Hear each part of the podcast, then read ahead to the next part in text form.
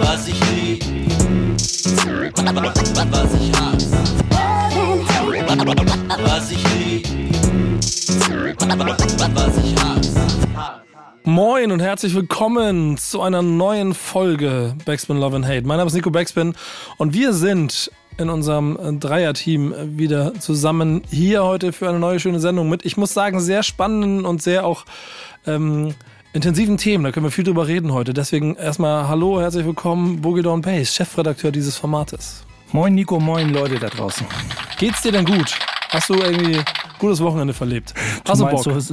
Ich Bist du gut vorbereitet? Ich bin ausgeschlafen. Ich bin, glaube ich, vorbereitet. Äh, ja, der muss, man an der Stelle, ja, muss an der Stelle ja immer betonen, dass da Base ja, also nebenberuflich ja äh, im Hafen Container schubst, ist man immer nie so ganz sicher, wann er schläft, wann er wach ist und zu welchem Zeitpunkt wir ihn kriegen. Entsprechend ist auch sein, äh, seine Motivation. Ich komme mit dreieinhalb Stunden Schlaf hier raus. Das heißt, ähm, Dan, schön, dass du dabei bist. Du musst mich heute retten. Du musst versuchen, mehr zu reden als ich. Kriegst das hin? Ja, Mahlzeit erstmal von mir. Ja, ich habe sehr, sehr viel geschlafen, weil ich äh, lag die letzten Tage ein bisschen flach, aber jetzt spüre ich wieder, wie die Kraft zurückkommt und ich habe richtig Bock heute, denn wir haben richtig coolen Gast mit am Start, Nico. Überleitung. Und genau dir. das, das wäre nämlich jetzt mein Job. Ich, ich freue mich wirklich persönlich, kann ich an der Stelle mal sagen, sehr, dass du heute hier bist, weil ich äh, seit schon vielen, vielen Jahren auch ein großer Freund und Fan deiner Musik bin. Und ich aber auch gelernt habe, dass du auch gar nicht so oft gerne darüber redest, sondern gerne Musik auch reden lässt. Trotzdem freue ich mich umso mehr, dass du heute hier bist. Lowy, schön, dass du da bist. Hallo, moin, vielen Dank. Es wird gut, glaube ich, denn wir haben heute in dieser Sendung wie immer eine Themenvielfalt, äh, die seinesgleichen sucht. Denn dieses ist der einzig wahre Hip-Hop-Podcast, den es in Deutschland gibt. Das möchte ich an dieser Stelle wieder betonen. Weil wir haben Boogie Down Bass. Und der kommt mit dem ersten Thema um die Ecke. Und das passt auch gleich zu dir, Sloy. Ach so, ich soll jetzt mein Thema nennen. Also ich mach mal einfach ein anderes Thema. Ich habe gelesen, dass Flair wieder gegen Shindy stichelt. Wir machen ein bisschen Gossip heute. Ach so, nee, Entschuldigung, das war ein anderes Format. Äh, es geht um Scene. Unser oder wollten wir, wollten wir irgendwie ein bisschen Gossip machen wie alle anderen Formate? Nein. Ja, du machst jetzt, äh, du machst jetzt ja quasi den Gossip nur äh, in den anderen Feldern quasi. Ach ja so. Ähm, Wer es vielleicht von euch mitbekommen hat, äh, Scene äh, postet ja auch. Scene ist ja inzwischen der Graffiti-Writer aus New York. Ähm, Scene ist ja auch schon äh, etwas über 60. Aber äh, teilt seine Kunst ja auch in den sozialen Medien, Instagram, äh, wie kein anderer. Richtig, macht da viel Action. Letzten Wochen hat er wenig gemacht, weil sich herausgestellt hat, dass er Herzprobleme hat und am 4. Januar vor einigen Wochen eine Herz-OP, äh, eine Herztransplantation hatte. Äh, ich denke mal, einer der schwierigsten Eingriffe, die man da haben kann, wenn man da irgendwo Probleme mit dem Körper hat. Wir wünschen natürlich alles, alles Gute und er hat die Operation, wenn ich das in den sozialen Medien jetzt selber geschrieben, ähm, gut gelesen habe, ähm, ja, mehr oder minder, also gut überstanden, ist in der Genesungsphase. Mal gucken, wir verfolgen das immer weiter. Das hat mich halt so getriggert. Man redet immer über die und die Leute und äh, man, äh, alle möglichen Rapper und alle, die aus dem Musikbusiness kommen und dachte, boah, ey, man übersieht schnell mal eben auch die ganzen anderen Facetten der Hip-Hop-Kultur und da gehört Scene und das Graffiti-Writing ja eben auch immer äh, dazu. Äh, Slowy, was, was, welche Verbindung hast du zu Scene? Ähm, ja, natürlich keine persönliche, ähm, aber es ist klar, dass ich damit aufgewachsen bin. So, das waren halt so die Anfänge, so die Einflüsse in den ersten Büchern, Filmen, so das, was man mitbekommen hat. Also ich glaube, ich müsste lügen, wenn ich mich nie früher mit, intensiv mit einem Scene-Style beschäftigt hätte und versucht hätte, den abzumalen oder irgendwie sowas. Das muss man nämlich an der Stelle vielleicht auch nochmal in den Raum werfen. Ähm, wir nehmen hier manchmal ja so für selbstverständlich an, dass die Leute wissen, worüber wir reden. Aber Base, du jetzt bist der mit Abstand ältester von uns. Kannst du versuchen, ihn auch nochmal geschichtlich kurz einzuordnen für die, die vielleicht nicht äh, die Möglichkeit hatten, äh, das äh, in den ersten Tagen mitzuerleben? Na, ich hatte schon gesagt, äh, Scene aus New York, bürgerlich äh, äh Richie Mirando heißt es, 1961 geboren, also jetzt ist er eben auch schon äh, 61, ähm, Lenzen alt und hat kommt noch aus der Trainwriting, aus der Trainwriting-Szene, aus der Oldschool-Szene, vielleicht nicht einer, nicht einer der allerersten, doch schon schon sehr früh dabei gewesen und kennt noch das klassische Trainwriting in New York. Und da, von daher denke ich mal, hat er auch eine Menge, eine Menge Leute getriggert, Welt weltweit. Er wird ja auch als Godfather of Graffiti bezeichnet, ähm, glaube ich, zu Fug und Recht. Und er hat auch schon, auch wenn er mit sehr vielen äh, recht einfachen Styles bekannt geworden ist. Wenn man seine Throw-Up, seine alten klassischen oder seine klassischen Scene Throw-Up kennt, dann ist er unverwechselbar. Da hat er schon für sich so eine CI, die so dermaßen äh, reinhaut, wenn dann sonst so ein ganz einfacher Scene Throw-Up, das feiert jeder, würde ich sagen. Ja, auf jeden Fall, ne, oder? Also ich, ich finde ja auch, dass es ähm, in, diesem, in, dieser Botschaft so drei Faktoren gibt. Die eine ist, okay, krass, über 60. Ich merke selber, dass ich schon ein bisschen älter geworden bin und ziemlich viel davon mitgekriegt habe. Das zweite ist die bittere Erkenntnis darüber, dass die Gesundheit einschlägt und die Einschläge immer näher kommen. Das haben wir auch in der anderen Welt. Und das dritte ist das, was du am Anfang schon gesagt hast. Erst so, da mal die Frage an dich. Hast du ähm, so das Gefühl oder, oder wie ist dein Gefühl dahingehend, über die, in Anführungsstrichen, Berichterstattung und die Wahrnehmung von dem, was im Graffiti passiert, äh, ist die angemessen genug oder würdest du dir da mehr wünschen, dass die breite Masse mitkriegt, was passiert? Puh, also ganz schwieriges Thema. Ähm, auf der einen Seite ist es ja so, dass die letzte Zeit da auch wahnsinnig viel passiert ist und dass es auch immer leichter ist, so sich selbst darzustellen in sozialen Netzwerken als Writer. Und dass mhm. es total interessant ist, wenn man sich heute eine junge Generation selbst von illegalen Trainwritern irgendwie oder nur Straßenmalern reinzieht, die sofort mit Instagram-Accounts starten, die ihre ersten Papiersketches da hochladen, bevor sie eine Dose in der Hand hatten, dann kann das ja jeder im Prinzip selbst regeln für sich dem das irgendwie zu wenig Aufmerksamkeit ist. Und auf der anderen Seite hast du dann diese Szene, die möglich, sich möglichst wenig ähm, mediale Aufmerksamkeit wünscht im Sinne, dass es ein öffentliches Interesse bekommt, als dass es noch mehr verfolgt wird. So. Und ähm, ich weiß nicht, also für mich ist es immer noch ein sehr intensiver Teil in meinem Leben. Also ist es für mich vielleicht auch viel mehr in einem Spotlight, als es für andere Leute ist bei so einer, die, die, die das nicht selbst im Alltag haben und wo es vielleicht weniger Berichterstattung gibt, aber ja, also meiner Meinung nach ist das schon die letzte Zeit auch im, also durch Leute wie One Up oder Berlin Kids oder so in der letzten Zeit wahnsinnig präsent, auch in Medien. So Arte beschäftigt sich viel damit, hat da super Formate, auch über die Geschichte des Graffiti so. Ähm, da gibt's ja super Formate inzwischen so. Sehr guter Tipp übrigens, dieses, was bei Arte läuft. Also, das ist ein, dieses Rise of Graffiti, was mit Lars Petersen in, in mhm, mehreren genau. Folgen gedreht wurde. Ähm, überragend. Äh, wenn du keine Ahnung hast, guckst du es dir an und äh, ich bin mir ziemlich sicher, Dan, dass du auch wahrscheinlich äh, jede Folge gesehen hast, ne, oder? Bisher noch nicht, aber es steht auf jeden Fall auf meiner Watchlist. Ja. aber mich würde eine Sache interessieren, da ja Slowy ja auch ein aktiver Graffiti-Künstler ist, so wie Bass und ich würde sagen, so schon zwei Generationen aufeinander prallen hier in der Show, die aber trotzdem so den gleichen State of Mind haben. Und da gibt es ja einen, ein richtig cooles Zitat, was Bass uns ja hier auch auf unserem, auf unserem Themensheet äh, präsentiert hat, nämlich da sagt sie, dass die Gesellschaft, in der wir leben, sie Vandalen nennt, aber wir leben in der Gesellschaft als Freigeister und das macht uns zu Künstlern. Das ist etwas, was auch Bass auch so ein bisschen teilt, glaube ich, und auch immer wieder mal bei anderen äh, Graffiti-Themen auch immer, immer, wieder mal angesprochen hat. Und mich würde das interessieren, wie seht ihr beide das, Slowy und, und Bass? Ist das so ein State of Mind, den ihr beide teilt oder seid ihr da komplett voneinander entfernt? Fang du gern an, Base. Klar, also ich teile das äh, Statement auf jeden Fall, weil ich, äh, ich habe meine Probleme. Ich lebe in einer äh, Gesellschaft, wo ich mich zurechtfinden muss, aber ich habe ein großes Problem äh, mit der Gesellschaft. Deswegen fühle ich mich in meiner klassischen Hip-Hop-Kultur einfach so wohl.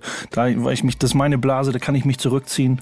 Ähm, und da, da diese Kreativität, die da drin steckt, die von anderen nicht verstanden wird, da sag ich, da kann ich dann einfach noch nur nur sagen, dass äh, oder einige eine Sache, die ich dazu sagen möchte, das äh, brannte mir gerade eben auf der Zunge, dass man äh, Trainwriting jetzt als kleines Beispiel Trainwriting, glaube ich, erst dann versteht, wenn man nicht unbedingt das selber macht, aber aus dem direkten Umfeld kommt. Also jetzt irgendwie den den S-Bahn-Führer, Fahrer da irgendwie oder den, den normalen S-Bahn, äh, den, den Fahrgast irgendwie, der überhaupt nichts mit Graffiti zu tun hat oder irgendwas, damit äh, denen das versuchen zu erklären. Man versucht ja auch vielleicht in seinem klassischen familiären Umfeld manchmal Leuten irgendwas zu erklären.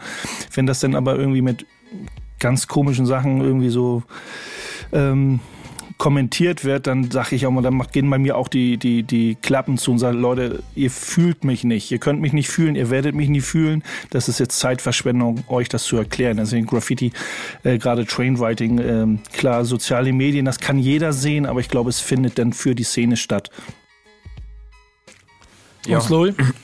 Also dem kann ich mich grundsätzlich anschließen. Also diesen, äh, also besonders Wert auf den Begriff Künstler lege ich in der Hinsicht nicht mehr so. Also ich habe Kunst und Design studiert und mir hätte es freigestanden, einen Weg zu wählen, der, der mich äh, in der gesellschaftlichen Sicht als Künstler irgendwie akzeptiert dastehen lässt. Und ich habe mich bewusst für etwas anderes entschieden. Ich, also für mich ist das so, also ich mag diese Perspektive nicht zu sagen, ja, das ist Kunst, aber äh, sobald es ums Throw-Up geht oder ein Tag, ist da keine Kunst mehr drin, dieses gesellschaftliche Ding. Und auch so das Wirtschaftliche irgendwie, die Leute sind alle irgendwie, wir haben es ja die letzten Jahre gesehen, also die Gentrifizierung von Vierteln wie das Schanzenviertel. Jeder Hausbesitzer ist froh, wenn erst die armen Künstler hinziehen, diese Entwicklung stattfindet, die sich kein anderes Viertel leisten können, dann machen sie das Viertel bunt, dann äh, kommen die Investoren und äh, verkaufen es teuer oder vermieten es teuer an die Leute, die es fancy finden, da ihren Kaffee zu trinken. Und das ist mir immer noch so ein Dorn im Auge, so dass es, dass es Leute gibt, die wirtschaftlich davon profitieren, dass da auch Tags und Throw-Ups an den Wänden sind oder sei es Plakate, was weiß ich nicht was. Und dann aber trotzdem, dass meist die gleichen Leute sind, die dem Ganzen irgendwie äh, diese, diese Kunstform aberkennen wollen. Also das, das ist bei mir immer so ein, so ein Zwiespalt da drin. Ich denke mal, da bin ich mit Sloy tatsächlich auf mehr als einer Wellenlänge. Ihr wisst ja selber, ähm, dass mich der Begriff Kunst irgendwie äh, schon immer gestört hat und ich mit dem Begriff äh, so, weil er mich zu sehr an die klassische Gesellschaftsform erinnert, äh, ausbeuterisch, dass er so benutzt wird. Ich, sehe mich selber auch nicht als Künstler, ich sehe mich als Hip-Hop-Aktiver, ähm, Hip-Hop-Aktiver, Hip-Hop-Kreativer, der etwas schafft, ob jemand damit zufrieden ist oder nicht, wie er es am Ende nennt aber mich irgendwie auch. Wenn, wenn mich jemand als Künstler nennt, äh, versuche ich das eigentlich auch immer auch nicht zu erklären, aber auch zu, aber schon zu verneinen so. Ja, es ist, äh, ich finde, was das angeht, äh, quasi im Graffiti auch nochmal eine andere Diskussion und ein anderes Thema als in Zweifel wahrscheinlich sogar, also Hip, in, in, im Rap sowieso, aber auch, auch im, im Tanzviertel von Hip-Hop ja auch noch eine andere Entwicklung, die sich früher dahingehend ähm, geöffnet hat, was das Ganze angeht. Ähm, bleibt auf jeden Fall spannend. Und solange es solche Legenden wie Scene gibt, die dafür sorgen, dass wir uns auch mal wieder daran erinnern, wo es angefangen hat und wie der Weg von damals bis heute ist, glaube ich, findet auch jeder, der Zugang dazu findet, seinen eigenen äh, Schlüssel dafür, wie man damit umgeht. Und dann geht auch irgendwann etwas nicht verloren. Zumindest habe ich immer diese vielleicht fast ein bisschen romantische Hoffnung, dass das dazu führt. Ich finde es auch cool, dass er wirklich immer noch dabei ist. Ich meine, in Deutschland gibt es auch schon einige, die weit, ich bin auch über 50. Ähm, ähm, Mirko Machine hat mit äh, fast 50 oder vor, kurz vor seinem 50. wieder richtig angefangen, richtig zu malen, viel zu malen. Es ist einfach cool, mhm. dabei zu sein. Er hat ja auch in, dem, in seinem Instagram-Bericht, hat ja auch Scene gesagt, irgendwie, ich muss einfach noch ein Bild malen, das mein letztes Bild, bevor ich, oder noch ein aktuelles Bild, bevor äh, die Operation stattfindet. Irgendwie, ich, äh, Graffiti ist mein Leben, ich kann nicht ohne. Das ist schon ein cooles Statement zu sagen, ey, das ist einfach mein Ding, da klammer ich mich dran, da halte ich mich fest. Äh, till I die, finde ich, finde ich eine coole Nummer. Ja, man muss dazu ja auch sagen, dass, also, was diesen Legendenbereich angeht, es ja auch wirklich so die Anfänge der New Yorker Hip-Hop-Kultur waren. Also die Writer waren auf jeden Fall von Anfang an da und da sind jetzt einfach viele Leute, die irgendwie in den 60ern sind und von auch ja viele schon von denen gestorben sind irgendwie, wo man auch an der Stelle vielleicht mal sagen muss, irgendwie wenn ein paar Kids zuhören oder so, fangt rechtzeitig an mit Masken zu malen. Ähm, die Dosen heute sind eine ein anderer Schlag als das, was sie damals noch verwendet haben, aber so viel, wie die in ihrem Leben schon gemalt haben müssen. Also wenn man mit irgendwie 15 anfängt und jetzt 65 ist und 50 Jahre lang diese Gase inhaliert hat. Ich will mir da kein Urteil anmaßen, aber ich glaube, also ich kenne es selbst aus dem Freundeskreis von Leuten, ähm, die in den 30ern sind, die viel gemalt haben, dass da schon teilweise echt Lungenschäden vorhanden sind und da sollte man auf jeden Fall aufpassen. Ja, definitiv. Aber in diesem Sinne von unserer Seite, glaube ich, das Wichtigste für den Moment, gute Besserung, alles Gute und hoffen wir, dass er uns noch sehr lange erhalten bleibt, um auch weiterhin ähm, als Name für einen Teil der Geschichte zu stehen, ähm, den wir heute auch immer noch schätzen. Und damit auch die nächste junge Generation vielleicht irgendwas hat, wo sie, wenn sie dann Interesse daran haben und vielleicht auch von sowas wie diesem kleinen süßen Format hier darauf hingewiesen werden, sich damit beschäftigen. Ähm, die musikalische Untermalung in diesem Rahmen macht immer äh, der Mann mit dem D und J vor seinem Namen. Ähm, ich nicht. Aber ich wüsste auch gar nicht, was jetzt der passende Song wäre. Was hast du gewählt?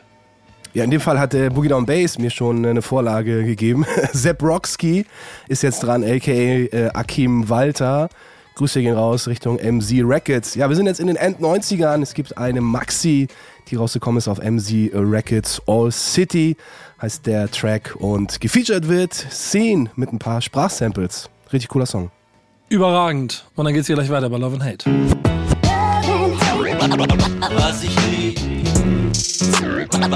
was ich hasse. Love and Hate, das Format mit Hip-Hop fürs Herz und Herz für Hip-Hop.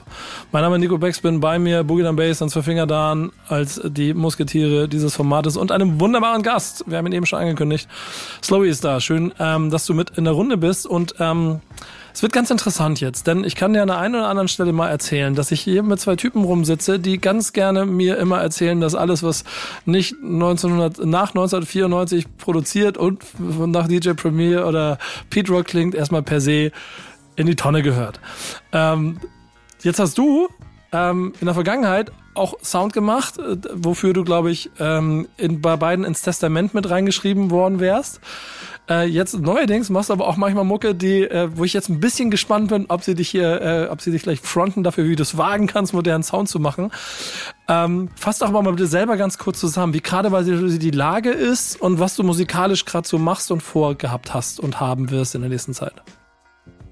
Also die Lage ist, ja, Status quo ist, ich fange am besten mal von vorne an. Also wir Genau. haben ja echt, also ich habe ähm, 2012 vor ziemlich genau zehn Jahren mein erstes Album veröffentlicht, an dem ich auch sieben Jahre gearbeitet habe. Bin vorher auch schon aus dem Bereich gekommen, der wirklich noch so gut es zu der Zeit ging, wirklich aus diesem Jam-Bereich kam. Ich bin schon alleine zu Jams gefahren, als ich noch keine Freunde hatte, die mit mir das geteilt haben hab dann angefangen äh, Freestyle Battles zu machen, bin wirklich also in Hamburg immer bei Mirko gewesen, bei auch bei Bass und Dann auf Partys, äh, bin bei den Freestyle Sessions gewesen, hab dann nach sieben Jahren Arbeit 2012 mein erstes äh, Album Flow Effect rausgebracht und hab dann sehr lange ähm, mich wirklich intensiv mit diesem Sound beschäftigt, auch aus einer Zeit, wo ich quasi noch gar nicht ähm, ähm, ja, geboren war es übertrieben, aber wo ich das noch nicht aktiv konsumiert habe oder wissentlich. Und ähm, ja, Status quo war dann, es ist leidig mittlerweile drüber zu reden, aber es kam Corona, vorher war ich noch mit Vince, also mit 12 Vince, meinem Hauptproduzenten und DJ, ähm, auf einer Tour. Wir haben die Tour wirklich komplett durchgeschafft und zwei Wochen später war Corona und Lockdown im März vor zwei Jahren. Und dann war auf einmal Zeit. So und ähm, bei mir war es so, ich habe mich schon, ich weiß gar nicht, wie ich das äh, jetzt vor diesen alten Herren, die du angesprochen hast, rechtfertigen soll.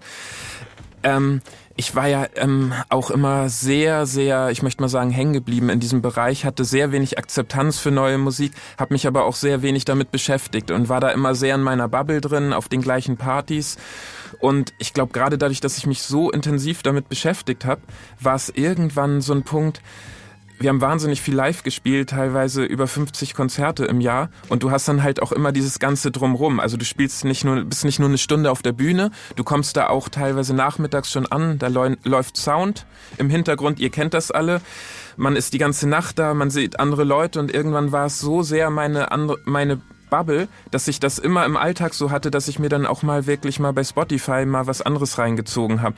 Und ich glaube, ich bin auch immer ähm, vielleicht seid ihr auch alle, nee, ihr nicht alle, aber vielleicht du, Nico, ein bisschen mit dran schuld. Äh, ähm, ich bin auch wirklich sehr großer Hip-Hop-Fan und habe mir entsprechend auch immer diese Formate reingezogen, in denen aber dann auch immer mehr modernerer Kram li äh, lief. Und ähm, vielleicht bin ich dadurch auch ein bisschen dran gewöhnt worden, dass irgendwie unterbewusst eine Veränderung auch bei mir stattgefunden hat, einfach durch mein Konsumverhalten. Auf jeden Fall fand ich irgendwie neue Soundentwürfe immer sehr spannend und habe tatsächlich mit Vince schon für die letzte Platte Déjà-vu ähm, die ja eigentlich letztendlich wieder vom Sound sehr, sehr klassisch geworden ist, da waren schon ähm, ein paar andere Soundentwürfe drauf, äh, die Vince letztendlich dann doch nicht zugelassen hat, weil er meinte, dafür ist er sich in seinem Sound zu sicher und ähm, ist sich soundtechnisch was so. Er hat ein paar trappige Sachen gemacht, die aber auch auf der MPC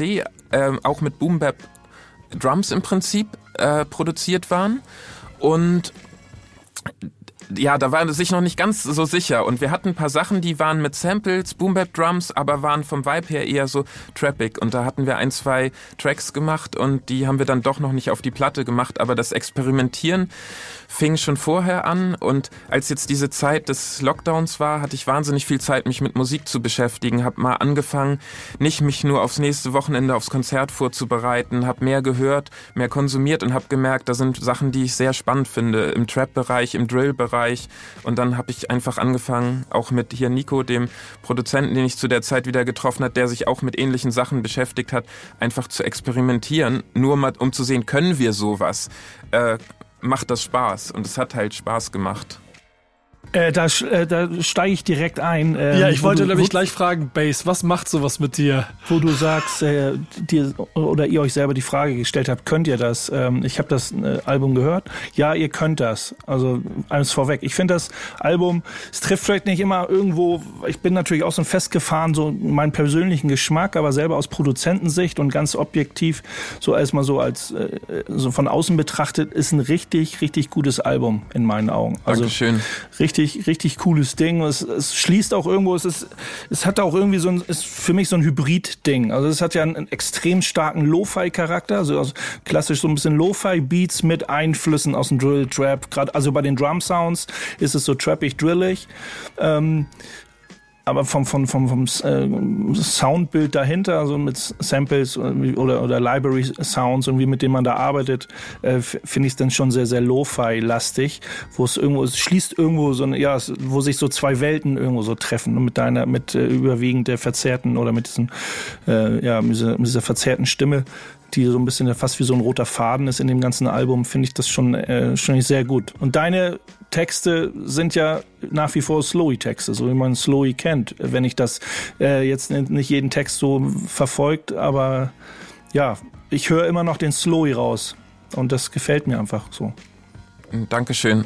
Ja, das, ich denke, da gibt's inhaltlich wird's da auch nicht große Sprünge geben. Also ich werde jetzt nicht plötzlich anfangen, über irgendwelche Fashion Labels oder so zu rappen und weil ich denke, also es war wie gesagt nie eine Intention dahinter, irgendwie zu sagen, ich muss mich jetzt anpassen. Es war bei mir eher so ein Interesse, so gerade diese, also für mich sind das noch überhaupt keine drilligen Beats. Ich habe das jetzt vorgehabt, das chronologisch zu veröffentlichen. Das sind Sachen, die ich heute schon gar nicht mehr so gut finde, aber die erste Experimente waren. Und dann haben wir gesagt, okay, das und das ist gut genug, dass wir das raushauen können.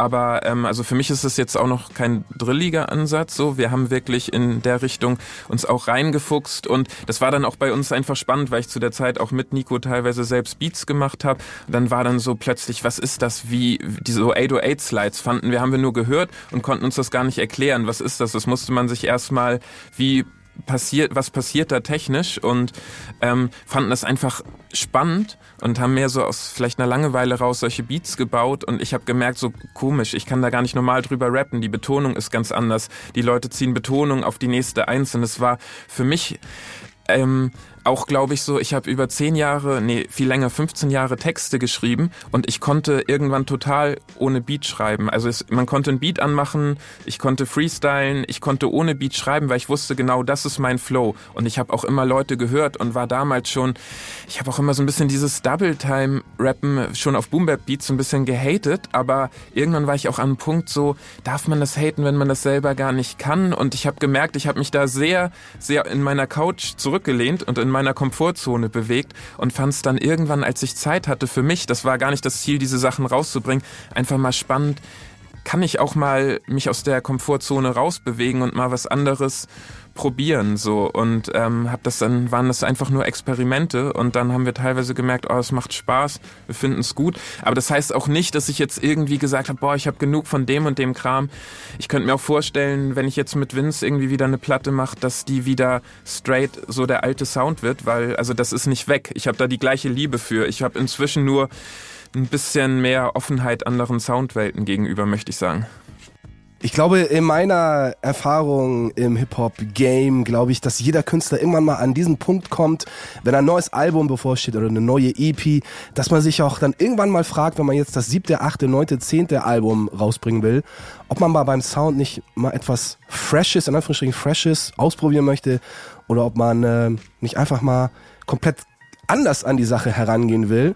Jetzt nicht immer das gleiche Schema F hat, Beats bauen, die besten aussuchen, Album fertig und beim nächsten Mal ist das dann wieder das Gleiche. Und ich glaube, dass das, was du gerade gesagt hast, äh, zum Schluss, dass man dann immer doch wieder auf diesen, in Anführungsstrichen, Retro-Vibe zurückkommt. Ich glaube, das habe ich irgendwie bei gefühlt jedem Künstler erlebt, der sich immer in den 90ern vom Boom Bap, vom Soul und Funk so ein bisschen wegbewegt hat und irgendwann 15 Jahre später dann doch wieder irgendein Track mit äh, Pete Rock, DJ Premier, das was Nico auch gerade, unsere beiden, einer unserer beiden Lieblingsproducer, äh, dann doch wieder mit einem Track von den beiden in den Credits wieder zurückkommt, wo man sich dann denkt, ja, okay, jetzt haben die doch wieder Bock auf den alten Kram. Und ich glaube, diese, diese Spirale oder dieser Kreislauf im Hip-Hop, also speziell die, die Leute, die wir gefeiert haben in den 90ern und 2000ern und auch in den End-80ern, ich glaube, diese Spirale ist bei vielen ähnlich dass du dich von deinem, sag ich mal, Grundwerten so ein bisschen entfernst, gar nicht, weil du das negativ meinst, sondern weil du einfach mal Bock hast, was Neues auszuprobieren, was ja dann auch cool ist. Wenn du sagst, du hast, da, du hast da Bock drauf und machst es nicht wegen der Kohle oder weil es gerade ein Trend ist, dann ist es ja vollkommen in Ordnung. Und ähm, da muss ich aber dann irgendwie auch sagen, okay, aber irgendwann wird er an diesen Punkt kommen, ey, eigentlich habe ich wieder Bock, den alten Kram zu machen. Und das wird auch irgendwann bei, bei dir 100 Pro so sein, Slowy du, du hörst die Hoffnung da drin, ne? Das, das, was du ich ich habe, ähm, also wie gesagt, diese Musik wird auch nie aufhören an alle Leute, die da irgendwie enttäuscht sind und denken, jetzt geht ihnen da irgendwas verloren. Ich glaube, es ist einfach so, in diesen zwei Jahren Lockdown habe ich, glaube ich, fünf oder sechs Alben hier nebenbei geschrieben und ähm, habe auch zwei fertige Alben von, von Texten her, ohne dass die recorded sind, auf Boom Beats liegen so und also ich kann Schick eigentlich in der ich kann in der gleichen, ja, es ist wie gesagt noch nicht recorded und es ist okay. alles ein bisschen umständlich, diese Sessions zu machen mit Produzenten und bei denen aufzunehmen. Aber es ist so, im Prinzip können die Leute in der gleichen Frequenz weiter auch diese Boom Bap Alben erwarten und kriegen zusätzlich noch was anderes, wenn sie Bock drauf haben ist ja auch spannend. Also ich vergleiche das, wenn man dann immer wieder von, von der Musik weggeht, ähm, dann sage ich einfach mal, wenn, wenn, wenn egal, ähm, Aktivist XY irgendwie 15, 20 Jahre Trainwriting macht und sagt so, ich würde gern mal irgendwie in einer Galerie stattfinden, macht ein paar Canvases irgendwie oder hat ein, es wird auf einmal ein Auftragsmaler und macht für Lidl und Co. irgendwie irgendwelche Fassadenmalerei, sagt so, ah, ist cool, geiler Ausflug, kann man ein bisschen Geld verdienen oder auch nicht oder einfach nur zum Spaß mal das zu machen, anders anders mit anderen Leuten connecten. Aber trotzdem merkt man immer wieder, ey, ich mache auch wieder Trainwriting und es gefällt mir immer noch und es funktioniert auch noch ganz gut. Also das, da ist es ja genau das Gleiche. Also so da muss man jetzt äh, glaube ich. Es geht auch eher in die Breite, dass man sein Repertoire so ein bisschen in die Breite, nicht, dass man sagt, ich will ins nächste Level. So sehe ich das ja nicht. Gibt Sicherheit auch Leute, die sagen, ich will den nächsten Schritt in, mein, in meinem Leben machen, das, und da hat denn Boom Bap oder so vielleicht nichts mehr verloren. Aber äh, ich sehe das eher so, dass man so in die Breite, man macht einfach eine neue Schublade auf und hat man eine Schublade mehr, in der man sich irgendwie bedient, so wie man gerade Lust und Laune hat. Es gibt halt einen ganz entscheidenden Faktor, den ihr auch schon immer so ein bisschen angesprochen habt, und da bin ich dann, glaube ich, auch der, der auf der Hörer-Fanseite von dir, Slowy, derjenige, der das am besten hier, glaube ich, mit verkörpert. Ähm, ich bin ja schon immer, was, was, was Rap angeht, überall mit meiner mit meinen, mit meinen Ohren immer so ein bisschen dran und versuche das alles immer so ein bisschen versteh, zu verstehen und finde auch überall immer Momente, die mir gefallen. Und es gibt eine Sache, die mich immer ganz besonders triggert, wenn ich das Gefühl habe, dass derjenige, der das macht, äh, seine Persönlichkeit auf den Song packt und nicht einen Song macht, der einem Trend oder, oder von mir aus irgendeinem Stil entsprechen soll, sondern wenn immer die Person quasi auf dem Song drauf liegt. Und dann ist der Sound, wie die Art und Weise fast egal. Und das ist äh, mir voll aufgefallen, als ich die Sachen von dir gehört habe, weil ich war in der ersten Sekunde war ich so ein bisschen, okay, krass, bisschen viel Drill für Slowy, ich war ein bisschen verwundert und dachte dann, ja, aber krass, das passt aber. Und es passt mehr, als ich es bei manchen Leuten höre, wo ich merke, okay, die kriegen mit, in UK geht was ab, deswegen mache ich das hier auch, weil damit werde ich vielleicht erfolgreich. Habe ich dir genau abgenommen, so wie du es hier auch authentisch beschrieben hast, dass es einfach darum geht, dass du Mucke machen möchtest. Und ich glaube, das führt dann noch dazu, dass man, selbst wenn du nicht den klassischen Sound machst, jeder, der dir der zuhört, äh, dir nicht, also den du dadurch nicht verlierst, weil am Ende Künstler über Song steht in meinen Augen.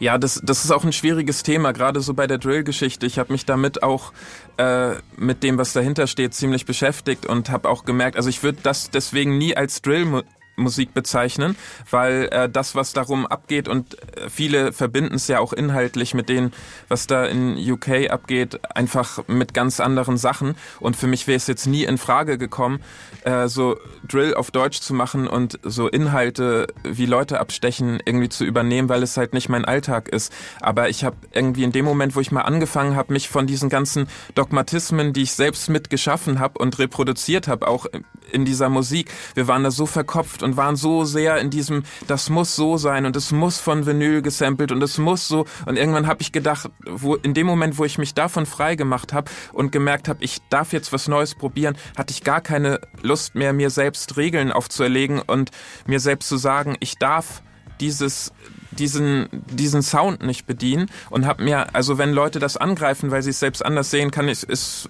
völlig okay für mich, aber ich habe einfach dann gesagt, ich rap über mein Leben und es werden da also so Drill-Alben kommen. Das ist, es wird auch weiter die, genau diesen, diese Slowy-Inhalte geben, so dass es dann, manche Tracks sind einfach so Graffiti-Drill. Banger. Das ist sowas, das gibt es vielleicht, also das macht sonst keiner, aber ich erzähle dann halt aus meiner Szene, aus meinem Alltag und ich glaube, es wird, werden trotzdem Leute da sein, die das feiern werden, oder hoffe ich zumindest. Aber wenn nicht, ist auch egal, weil es war das, was uns sehr, selbst sehr gut gefallen hat, als wir es gemacht haben, so. Ja, und das ist ehrlicherweise die Basis dafür, dass es Leuten gefällt, wenn man erstmal selber voll überzeugt ist von dem, was man da macht. Ja, denke ich auch. Ja, und wie gesagt, also ähm, mir als so ein Fan, ich habe äh, so ein bisschen Sorge gehabt, dass als ich das vorgeschlagen habe, ob die ähm, ähm, Hip-Hop-Puristen-Fraktion hier in diesem Format ähm, vielleicht Angst davor hat, dass du jetzt neuen Sound machst, aber es ist umso schöner, Bass dir dabei zuzuhören, wie du hier quasi selber die Brücken baust, über die wir auch schon so oft gesprochen haben. Insofern es ist es umso schöner, dass du hier bist heute und diese Runde hier komplettierst.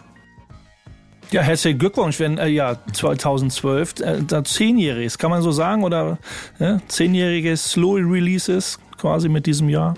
Ähm, ja. Muss man ja auch erstmal schaffen. Das waren ja auch eine Menge Flow-Effekt, äh, Dialog, wenn ich das jetzt mal ablese, Ultima Radio, Gedankenstrich, Undercover Blues, Déjà-vu, zuletzt als Vinyl-Release und jetzt durch die Nacht mit Nico. Das Album, das wahrscheinlich nur digital oder Vinyl? Nee, es ist, ist ähm, wer, also die ist im Mastering und ähm, es wird eine Vinyl-Version über Hip-Hop-Vinyl erscheinen. Es war okay, tatsächlich cool. sowas, dass ich selbst mir nicht so richtig zugetraut habe, das äh, im Vorhinein auf Vinyl zu machen, weil ich dachte, vielleicht ist das jetzt ein Sound, wo Leute, die die Vinyls von uns kaufen, sagen, ah, das machen wir nicht mehr mit. Und dann war es zu der Zeit ja auch so, habt ihr ja sicher mitbekommen, mit Corona, Suezkanal, die Presswerke haben alle ewig gebraucht. Ich habe Freunde gekannt, die haben acht Monate auf eine Vinylpressung gewartet und dann war ich so, nee, ich will jetzt raushauen. Ich nutze jetzt auch mal diese Freiheiten, dass man hat. Man kann etwas hochladen und es ist die nächste Woche bei Spotify und so. Und genau, das. Aber jetzt wird es eine Vinyl-Version geben über Hip-Hop-Vinyl. Sehr gut. Genauso soll es sein. Jetzt ist ein bisschen die Frage, ähm, Dan, welchen Song spielst du jetzt von Slowy? Ja, als Gast hat Slowy natürlich heute die Ehre gehabt, sich einen Song auszusuchen. Im Vorfeld hatten wir schon kurz drüber gesprochen, dass er sich einen Song wünschen darf. Äh, Nico, ich glaube, da guckst du ein bisschen neidisch. Aber vielleicht kriegen wir noch bei einem Thema auch noch einen Wunsch von dir über. Mal gucken, ob das oh, klappt. Ja. Keine Ahnung, könnt, könnt, könnt, ihr mir noch Bröckchen vorwerfen heute? Ja, Na? genau. Ja, das war auf jeden Fall nicht so ganz einfach für Slowy, äh, klar, sich auf einen Song zu beschränken. Er hat mir drei zur Auswahl zur Verfügung gestellt. Ich habe mir einen ausgesucht, da können wir, glaube ich, alle mitleben. Äh, Evidence ist der Künstler, kennt ihr alle von Dale the People. Hat letztes Jahr ein Album äh, rausgebracht, Unlearning Volume 1 und da hören wir jetzt einen Song äh, aus diesem Album, Lost in Time. Sehr schön. Love and Hate mit Slowy. Gleich geht's weiter. Was ich was. Backspin Love and Hate für euch hier immer noch unterwegs mit ähm, Nico, Dan und Bass und unserem heutigen Gast Slowy, ähm, der eben schon viel aus seinem Leben erzählt hat.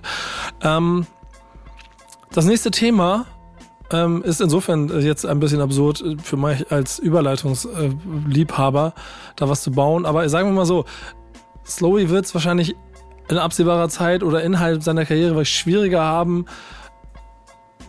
bei der Super Bowl Halftime Show einen Auftritt zu haben ich haue mir trotzdem gerade die Nächte um die Ohren, weil ich genau sehen möchte, wer dort äh, stattfindet. Sportlich und musikalisch hat es theoretisch auch dieser Super Bowl in diese Sendung geschafft, denn ähm, Bass möchte über den Halftime Artist reden.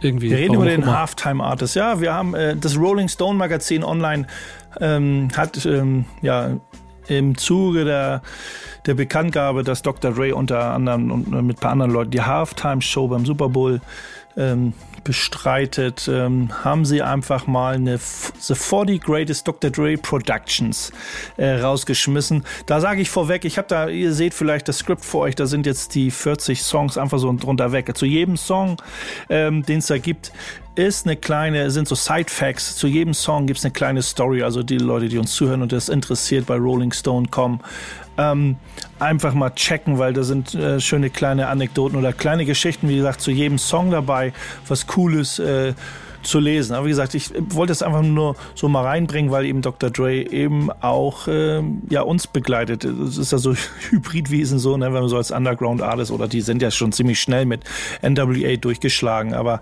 ähm, wenn man diese Top 40 Liste da sieht, da tauchen schon so ein paar Namen auf, da ich oh wow, hatte ich jetzt gar nicht so auf dem Schirm, dass er das äh, produziert hat. Aber schon krass, äh, müssen jetzt nicht über sein Einkommen und sein Geld reden und das, was er seiner Ex-Frau jetzt zahlen muss. Aber er hat schon jede Menge Kohle gescheffelt mit den Produktionen, die er gemacht hat. Äh, äh, zeugt natürlich auch davon, dass er eben viel im Studio verbracht hat, viel Zeit. Ich finde, bei solchen Künstlern ist immer total interessant, dass sich auch ähm, man im, im, äh, in Untergrund Bubbles sich sehr darauf einigen kann, bestimmte Superstars zu akzeptieren, weil sie halt äh, dahin gehören.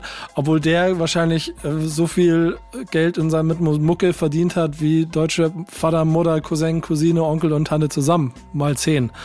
Ähm, wenn du diese Liste siehst. Jetzt ist mal äh, der Faktor von Listen auch etwas, wo wir nochmal drüber sprechen können. Aber Slowy, schlägt dein Herz höher, wenn du äh, Still Dre oder keine Ahnung, irgendwas Next Episode im Club hörst?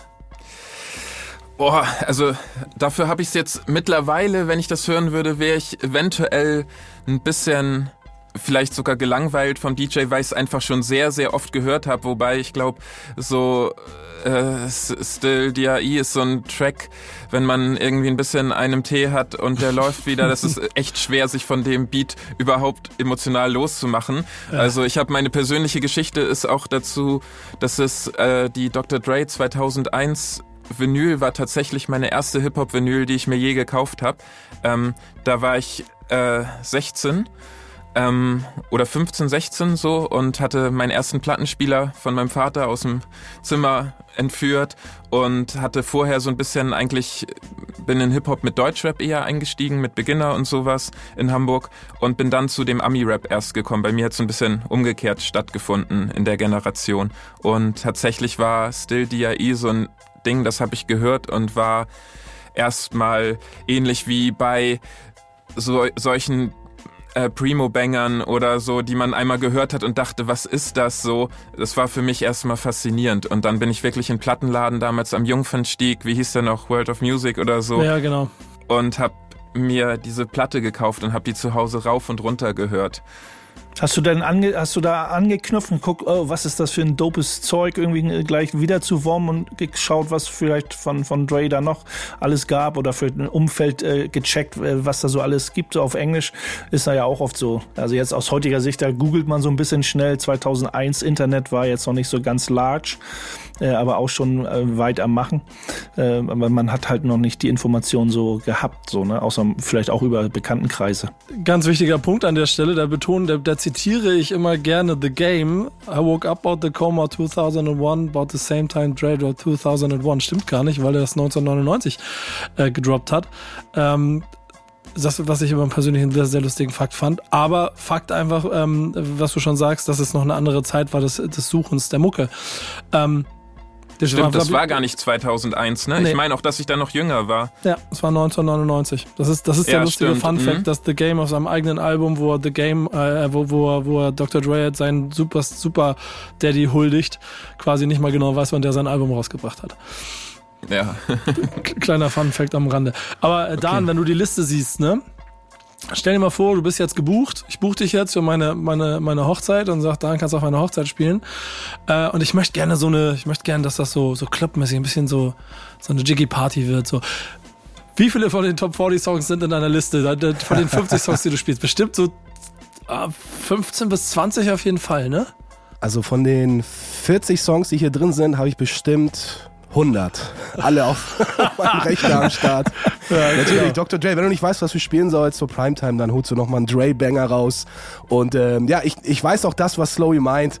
Ich meine, äh, wenn du jetzt schon 30 Jahre auf Party gehst oder 40 Jahre meinetwegen und dann hörst du auch immer gefühlt 40 Jahre auch immer die gleichen Songs zur Primetime, aber man muss sagen, die funktionieren leider auch. Ne? Also es ist halt äh, so als Definitiv, DJ schon ein bisschen ja. langweilig.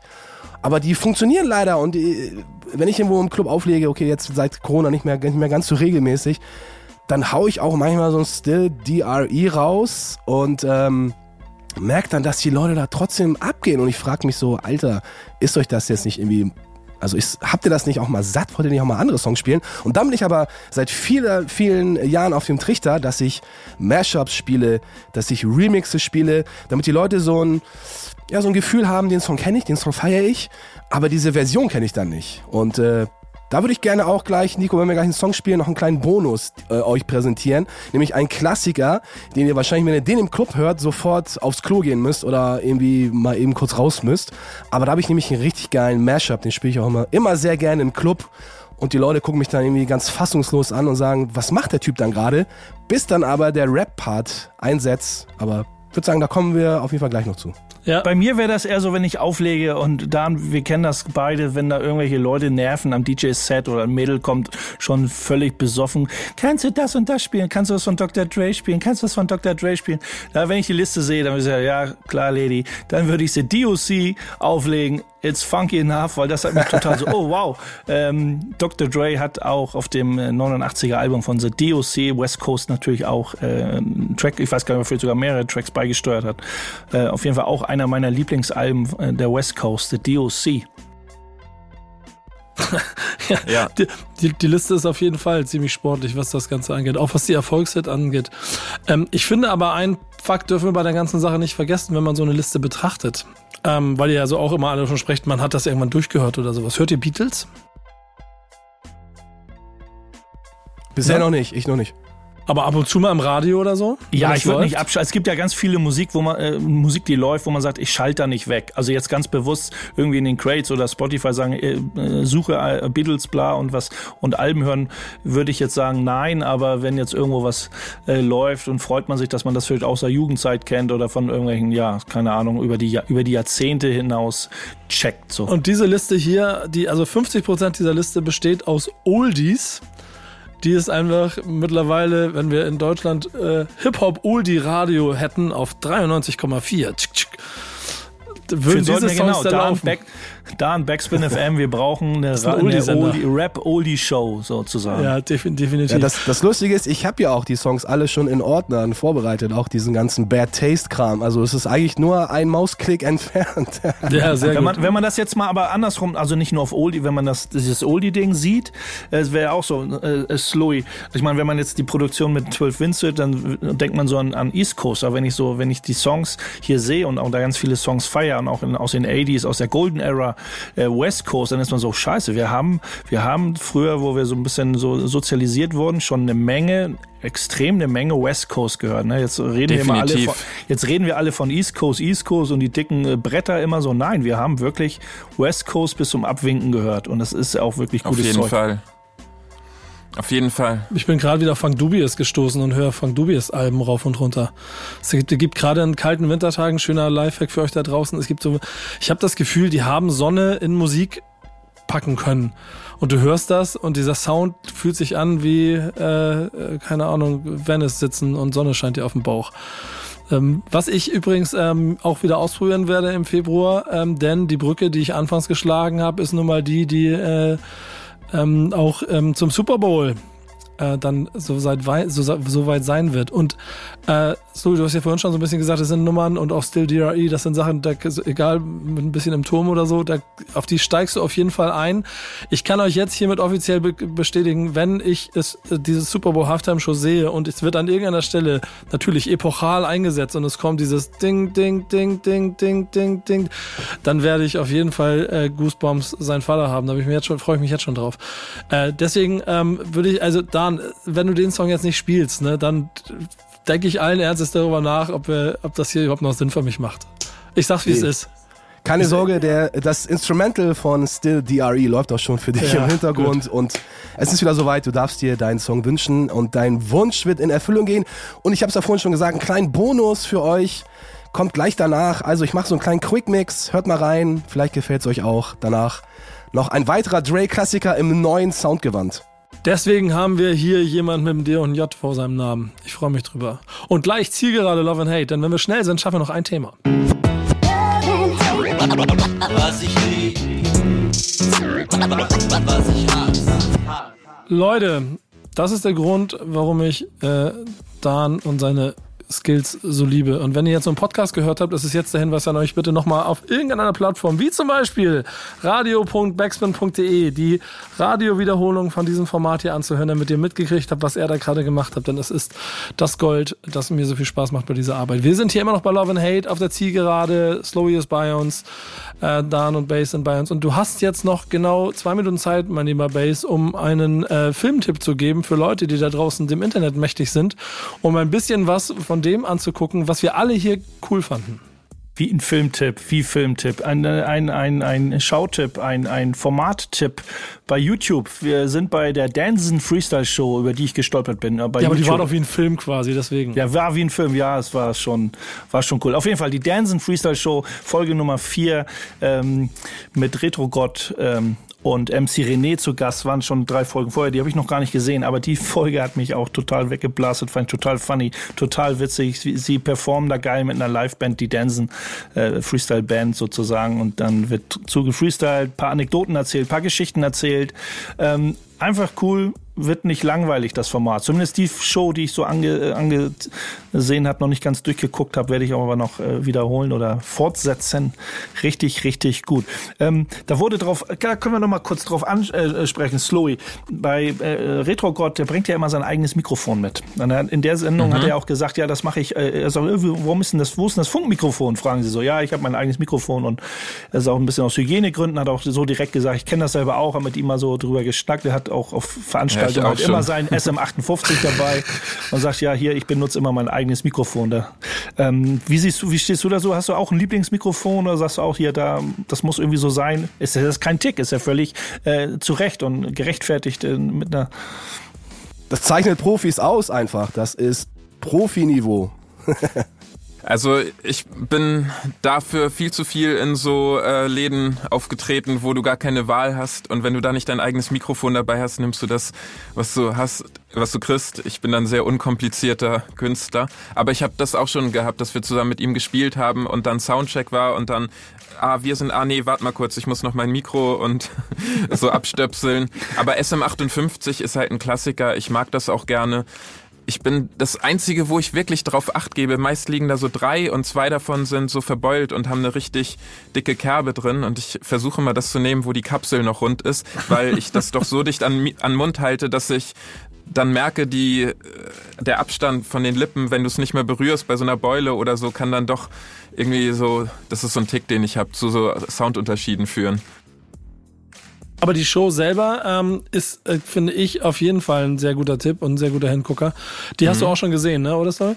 Ja, habe ich auch schon gesehen. Ja, ja. hat mir auch gefallen.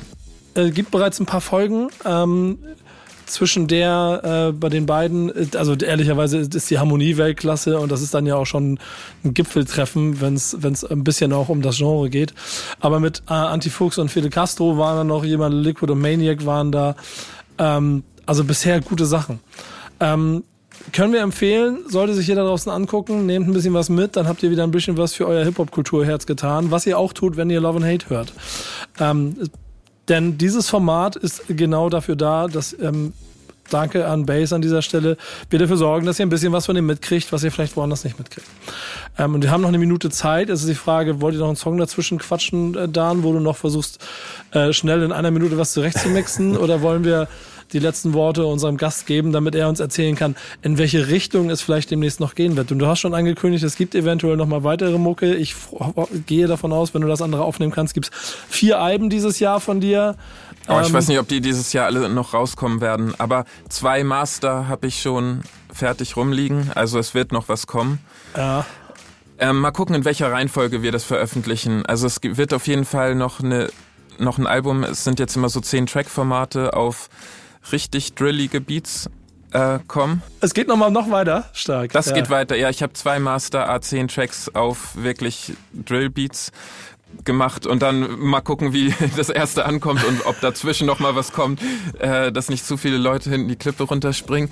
Aber ähm, ja. nee, mal, mal gucken. Also ich habe, ich bin gerade wahnsinnig improvisativ, also mache viele Skizzen. Es ist nur dieses Fertigmachen, die Artworks, Videos, das ist alles das wird auf jeden Fall spannend. Ich habe sehr viel Bock drauf. Du wirst mit mir auch weiterhin jemanden haben, der an jeder Stelle erzählt, dass ihr euch Slowy-Mucke anhören sollt. Vielen Dank, dass du dabei gewesen bist. Danke Dan und Base äh, für äh, eure Arbeit wieder in diesem Format. Und bis zur nächsten Folge von Love and Hate. Macht's gut. Ciao. Peace. Ciao. Tschüss. Vielen Dank euch. Was ich lieb, was ich hasse, was ich lieb. Was ich hasse.